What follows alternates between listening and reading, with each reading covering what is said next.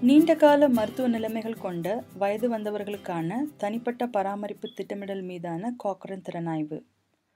மக்கள் தொகை முதுமையடையும் போது நாள்பட்ட மருத்துவ நிலைமைகள் கொண்ட மக்களின் எண்ணிக்கையும் அதிகமாகிக் கொண்டே இருக்கிறது. UK university of Oxford Nuffield department of population ஹெல்த்திலிருந்து Angela Coulter மற்றும் அவர் உடன் பணியாளர்கள் தங்களுடைய சொந்த ஆரோக்கிய பராமரிப்பில் அதிகமாக கருத்து கூறுவதற்கு உள்ள அத்தகைய நோயாளிகளுக்கு உதவும் வழிகளை கண்டனர்.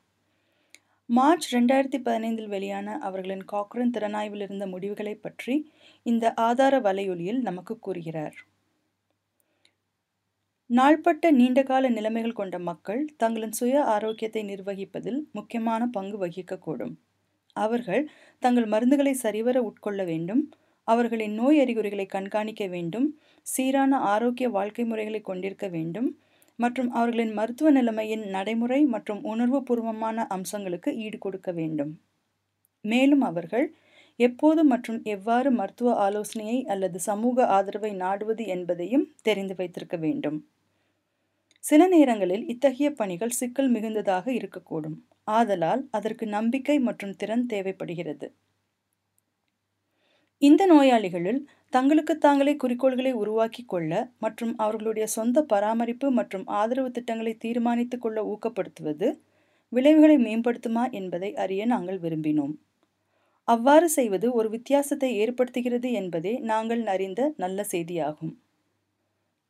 நீண்டகால நிலைமைகளை சமாளிப்பதில் தனிப்பட்ட நோயாளிகளின் முக்கியத்துவங்கள் மற்றும் அக்கறைகள் நிர்ணயிக்கும் என்பதை உறுதிப்படுத்துதலே தனிப்பட்ட பராமரிப்பு திட்டமிடலின் நோக்கமாகும்.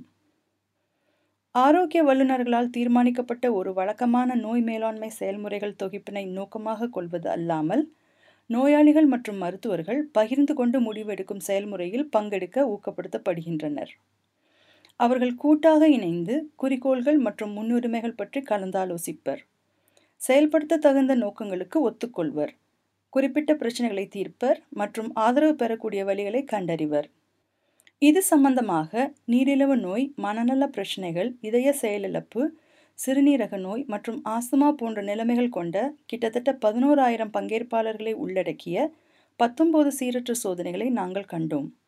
பொதுவாக குறிக்கோள் ஏற்படுத்தி கொள்ளுதல் மற்றும் செயல் திட்டமிடுதல் ஆகியவற்றில் முனைப்புடன் பங்கேற்ற நோயாளிகள் சிறப்பான உடலியல் ஆரோக்கிய விளைவுகள் குறைவான மனச்சோர்வு மற்றும் சுய மேலாண்மையில் மேம்பட்ட நம்பிக்கை மற்றும் திறன் ஆகியவற்றை கொண்டிருந்தனர் என்று ஆதாரம் சுட்டிக்காட்டியது.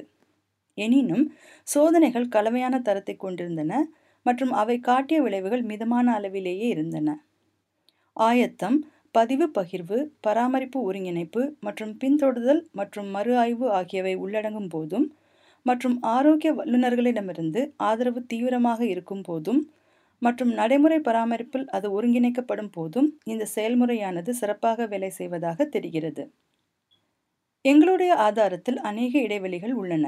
எனினும் இந்த முக்கியமான பிரச்சனையின் மீது அதிகமான மற்றும் சிறப்பான ஆய்வுகளை இந்த திறனாய்வு தூண்டக்கூடும் என்று நாங்கள் மிக அதிகமாக நம்புகிறோம்.